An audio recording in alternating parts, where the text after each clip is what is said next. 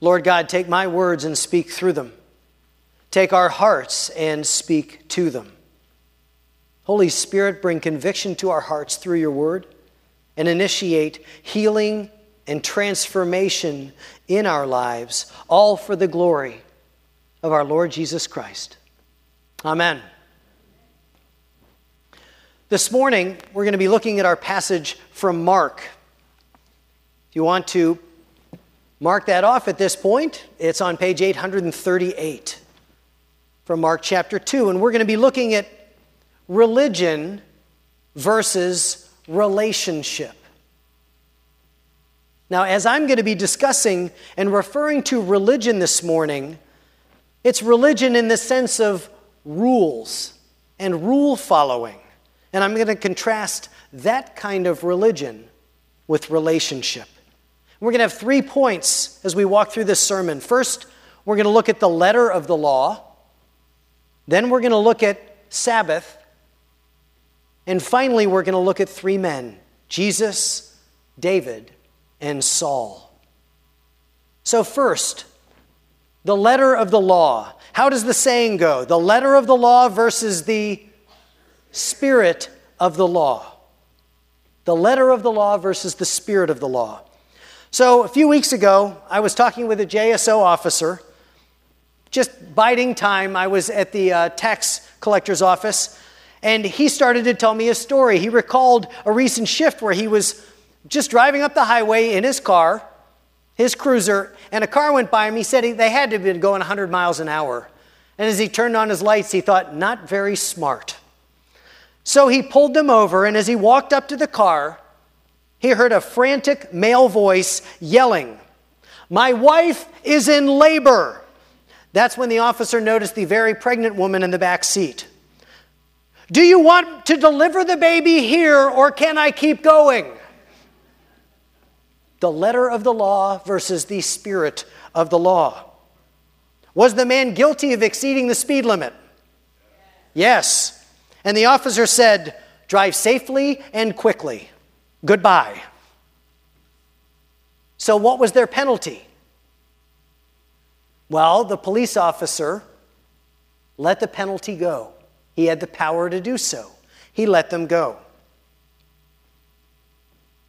This morning, I want to apply this analogy of the letter of the law versus the spirit of the law to God.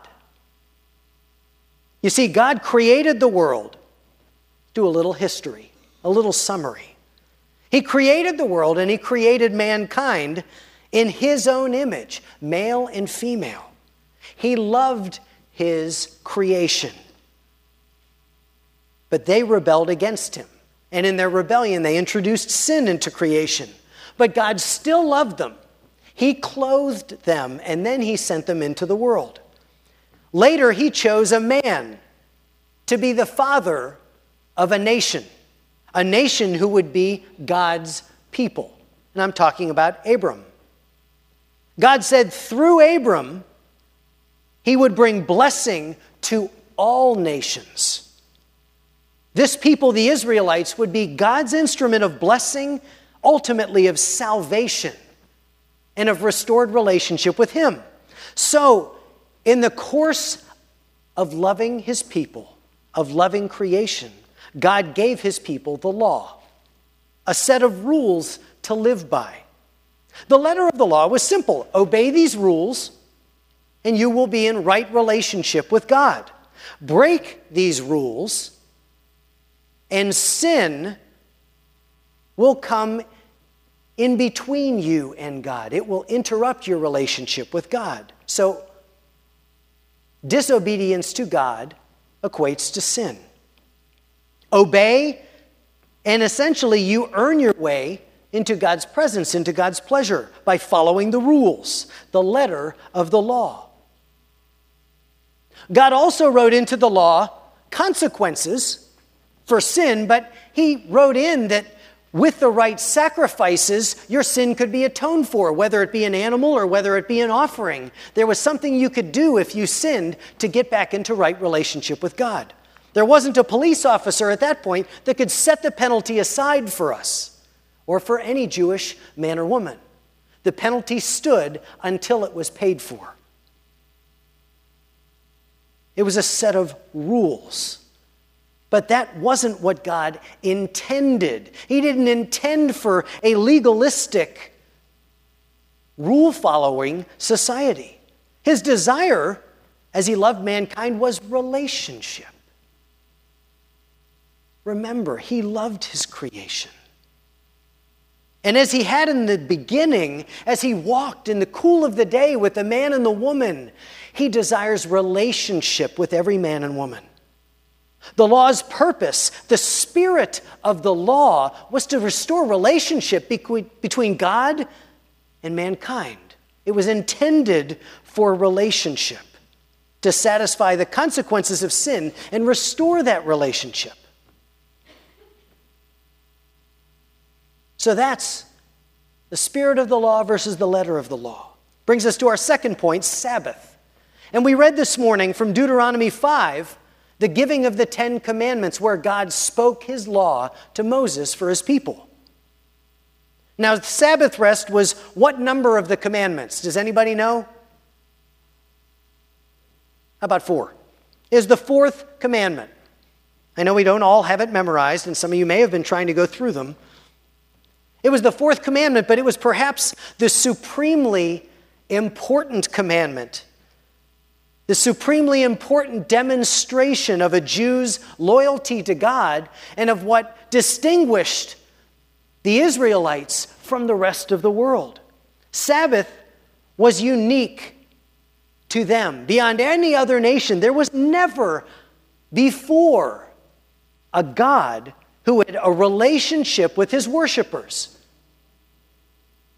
where that relationship involved a weekly cessation of work, no work at all on the seventh day every single week, and I will provide for you, God said. And it wasn't just the man or his wife, but it was their slaves, it was their animals. Everything was to stop. No work, and I would provide. That was distinct. So, Sabbath rest, it said, do no work. They do no work. Your animals do no work. Nobody works. Well, what's work? How do I know if what I'm doing could be qualified as work? And the Jewish religious leaders took care of that. They added a second layer of rules to flesh out the Sabbath so that it would be clear. This is how you honor the Sabbath what you're permitted to do and what you're not permitted to do. The letter of the law was rules. Obey them, and you're okay on the Sabbath. In a sense, earning God's approval.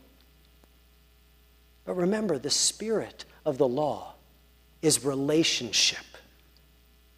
The Sabbath was all about relationship. It wasn't just about not working, it was to be a day holy to the Lord to remember God's miraculous provision, remember His love for His people, to worship Him. Ultimately, the Sabbath was a gift intended for relationship. And that brings us to our passage from Mark chapter 2 at the top of page 838. Our reading begins with Jesus and his disciples on the Sabbath, it says. One Sabbath, verse 23, Jesus was going through the grain fields, and as they made their way, his disciples began to pluck the heads of grain. Okay. It sounds like Jesus and his disciples know that it's the Sabbath. Do you agree? Okay. Do you think they all knew the Sabbath rules? Okay. But now they're breaking the rules. I imagine as they're walking along, as they're walking along, they may have been breaking the Sabbath because even today, as I looked at the Sabbath rules, the other layer, I grew up in Pittsburgh and in Squirrel Hill, there were markings on the telephone posts that told you how far apart they were. Because, according to the second layer of rules, you can only walk 0.596 miles from the edge of your town into the wilderness. Not 0.597 or 9.6, 0.596 miles, very specific distance. Otherwise, you're breaking the Sabbath. You could walk anywhere within your town, but there are still today these rules. It doesn't say how far they're outside of town when they come across this grain field. Maybe they had already broken the Sabbath. But now, they're doing something that would be considered work. They're taking the heads of grain, they're eating. What would cause it? Would they just say, let's just break the Sabbath? We don't know how long they were walking. Perhaps they were hungry. Perhaps they were grumbling. It doesn't say Jesus was eating, but perhaps they said, Jesus, what are we to do? In the law, it does say if you come across a neighbor's field, you can take some of the grain with your hands, but don't take a sickle to it. That's lawful to have a snack. But this is the Sabbath. Perhaps Jesus said, Guys, it's okay, just eat. Perhaps the Pharisees didn't see him. Maybe Jesus did eat. But we know that they're eating and they're breaking the Sabbath and they're aware of it. And then the religious leaders, who happen to be there also, call them on it. Verse 24. The Pharisees were saying to him, Look, why are they doing what's not lawful on the Sabbath? Why was the Sabbath so important? Well, some said if the Jewish nation would truly would truly follow the Sabbath, then the Messiah would come. There was a lot tied up in Sabbath. The religious leaders call them on it. And Jesus responds with verse 27. Skip down a little bit. And Jesus said to them, The Sabbath was made for man, not man for the Sabbath. So the Son of Man is Lord even of the Sabbath. Here Jesus reframes the law from rules to relationship. The Sabbath was made for man. And this brings us to our third point three men Jesus, David, and Saul. Jesus, here, in reframing the Sabbath for relationship, tells them a story. Now, he tells them a story out of their own history from, from 1 Samuel 21. They would have read it regularly in their synagogue. Perhaps the Pharisees would have had it memorized because they were so spiritual. But this is a story they would have known.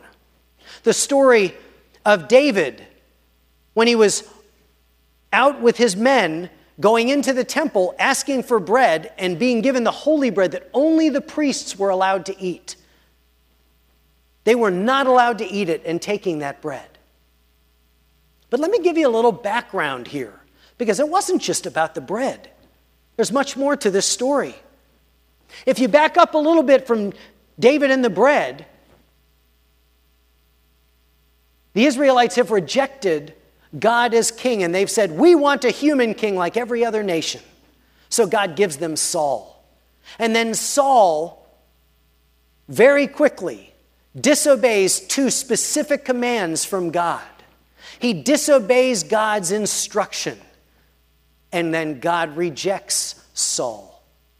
Saul, in his pride, did his own thing twice when he was exactly told what to do. He's rejected.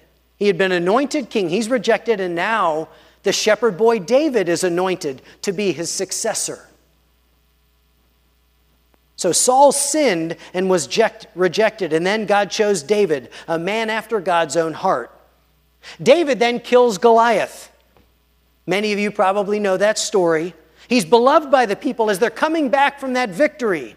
The crowds chanted, Saul has killed his thousands, but David has killed his ten thousands. David's much greater than Saul. Yeah, we already know Saul's not doing well. Now Saul's overcome by jealousy and rage and he wants to kill David. So David is fleeing. He's on the run from this murderous wrath of Saul, and he's accompanied by a few men, and there is where we pick up the story where he stops for supplies. Take a look at how it goes. So David arrives, and the priest's name is Ahimelech. Remember that name, Ahimelech. David said to the priest Ahimelech, The king has charged me with a matter and said to me, Let no one know anything of the matter about which I send you and about which I've charged you. Now, then, what do you have on hand? And the priest answered David, I have no common bread, only the holy bread, which David knew what that meant. Then it continues. David then says, Then have you not a spear here or a sword at hand, for I've brought neither my sword or my weapons with me, because the king's business required haste. And the priest said, Here's the sword of Goliath. Is David telling the truth? No, he's lying. He hasn't been sent anywhere by the king. The king wants to kill him. He's lying. So David's eating bread that he shouldn't be eating. He's also lying. What's this? What's this all about? David knew the religious rules. David knew Saul had been rejected because of his sin. And yet David lies to the priest. That's the ninth commandment. Remember, we just read the commandments. The ninth commandment was, Thou shalt not bear false witness against your neighbor. That's pretty false witness. David knew he was on mission for God, he was anointed. You think David knew there were consequences for his sin? Yeah, he knew that. He knew at some point he was going to have to give an offering or have a sacrifice to purge him of that sin, but there was a more severe consequence. Because when you read to second, 1 Samuel chapter 22, we read that the king finds out about Ahimelech giving David all of these things. From the, from the chapter in, Matthew, or in Mark, if you have it open, what's the name of the priest? Abiathar, Abiathar, however we want to say it. It's Abiathar. Wait, wait, wait. The priest was Ahimelech. What we read in the next chapter in, in 1 Samuel 22 is that King Saul calls Ahimelech, his entire family, and all of the priests from that town and he slaughters them because they helped David. Every one of them dies except for his one son, Abiathar, who escaped and ran to David and told David. Do you think David then knew the consequence of his lie? Here's this boy who's lost everything. David was chosen by God, anointed to be king, not perfect. He knew there would be consequences and the consequences, all of their deaths, were a direct result of his decision. What are we to make of that? David's the anointed one, a man after God's own heart. David was humble before the Lord. He maintained a vibrant relationship with God, but yet he was not perfect. We read in the Psalms of David crying out when he's in trouble, praising God when he's blessed. David was humble, confessing his sin. David took Abiathar into his posse. And Abiathar was a priest for a long time in the rule of David. He cared for that young boy. He later cared for Saul's own grandson, Jonathan, his friend's son, the son of his enemy, the grandson of his enemy. David was willing to repent when he sinned. He was a man, he was imperfect. He was unable to deliver salvation to God's people by himself. We have Saul, we have David, and then we have Jesus. David was a man after God's own heart, but not the Messiah. Jesus was the Son of Man. Jesus was David's heir, heir to the throne, but was the king. God the Son in flesh, the Son of Man who obeyed his heavenly Father's plan, that continued plan of restoration of relationship. Jesus came into the world, he gave his life to satisfy sin once and for all to pay the penalty that was due. God the Son lived and died and was resurrected from death to restore every man and every woman into right relationship with God through faith in his name alone. Last week we read John 3:16 so that all who would believe in Jesus would not perish, would not be separated from God but would have eternal life. Jesus reframed the Sabbath. Not about the rules or the letter of the law. The kingdom of God is here. We are on mission and we need sustenance. Just as David was on mission, he was called by God, but Jesus was on mission. The rules changed because the Sabbath is made for man, made to restore relationship, and Jesus' whole mission was about relationship. with a purpose. Yes, Jesus knows it's the Sabbath. And yes, we are on mission. And he gives his disciples permission. Because this is about relationship with God, not about the letter of the law. Jesus reframed their rules, their religion, back into its proper context relationship. The Sabbath was made for man, verse 27. The Sabbath was made for man, not man for the Sabbath. Sabbath, you see, is a gift from God. It's God's command to his people, to those who worship him. Now, today, we are his people if we have faith in Jesus. It's his gift to you and me. It's God's promise that if we will rest and take a day holy unto the Lord, he will provide for us. He will restore us and refresh us. This doesn't mean it's a Sabbath where we rest in between all the work that we're doing, or where we take a brief nap, but then we keep working.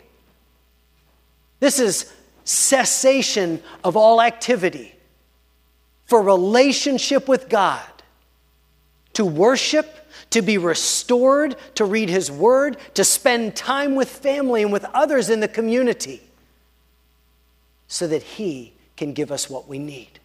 He always gives us what we need. May not be what we want, but He always gives us what we need. Sabbath rules followed solely as rules, will lead to empty religion and legalism. And that's what legalistic religion is, is primarily about the rules. Live this way, follow these rules, and maybe earn the reward. Surely, if I'm better than others, you know how the saying goes. Rules based religion, though, I think you're aware, it's empty. Because the Jews who were more focused on keeping the rules were the Pharisees. And they were the ones Jesus he got in conflict with over and over again about they kept the rules but they were missing the relationship. Jesus challenged the Pharisees. If you have your Bibles open to Mark 2, look at the beginning of Mark chapter 3. Again, he entered the synagogue, it's the Sabbath, and then he heals somebody on the Sabbath and he makes everybody mad. It's not about the rules of the Sabbath, it's about the relationship. He's reframing the law.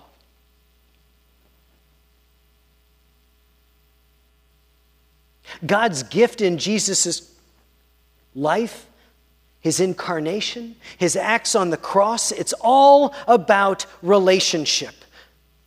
Jesus being God's gift, the way, the truth, and the life, and the only way to the Father. That's good news. And that's a gift of salvation, not one that you can earn. We can never follow the rules well enough to be worthy of that gift. It's a gift that we are but humbly to receive, not that we can earn. Did Abraham earn relationship with God? No. He was chosen by God. It was a gift. Did Israel earn their deliverance from Egypt? No. It was a gift from God, a miraculous gift. Did the disciples earn their status with Jesus? They were chosen, it was a gift. Did mankind do anything to earn the salvation provided through Jesus' blood? No. It's a gift. Relationship with God is a gift, just like Sabbath. It's a gift. Restored relationship with God and new life through faith in Jesus Christ is a gift. It's not earned, it's received. But it doesn't stop there because then it's to be lived. Those who receive the gift and are not changed and do not enter the world different fall short fall short of God's plan for salvation because the gift is to be received and then lived. And then, as the world witnesses you in your brokenness, however you are, His light shining through you, that's how the world is transformed and changed. It's not about you being perfect. Because remember, from our reading in Second Corinthians, you're a jar of clay We have this treasure, this salvation, this light in jars of clay to show that the surpassing power of God, surpassing power belongs to God and not to us. You're still a jar of clay who needs God's forgiveness every day. His beloved child, whose job it is to proclaim the good news. Because that passage continues for what we proclaim is not ourselves, but Jesus Christ is Lord. For we who live are always being given over to death. Life will not be easy. So that the life of Jesus may also be manifested in our mortal flesh. What's that word manifested mean? Displayed, revealed, made clear.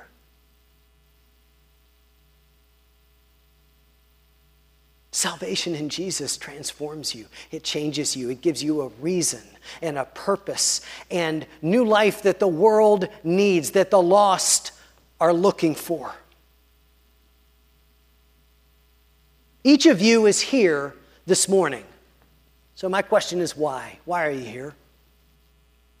Some of you may be here because you don't know this Jesus yet. You don't know about God. So, you're here looking into faith. And if, if that's true of you, I hope that you've learned more about salvation in Jesus' name.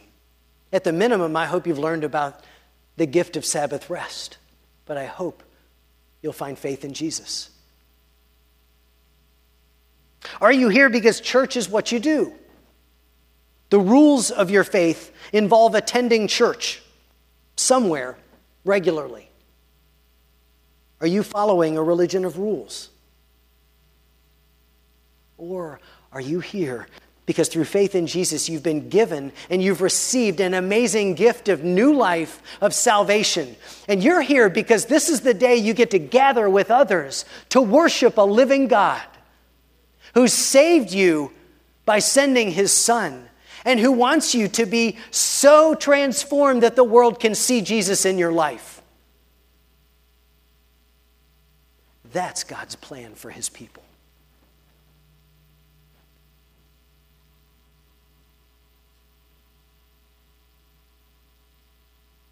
Lord God, thank you for the gift of your law. Thank you for the gift of Sabbath rest. And thank you for sending God the Son, Jesus Christ, to forever redeem all who would believe in him. Thank you that by faith in Jesus we have new life, salvation, and restored relationship with you. Transform us, Lord. Be manifest, be revealed through our lives, our jars of clay, so that we might live as your disciples, so that the world might see and know you. In the name of the Father, the Son, and the Holy Spirit. Amen.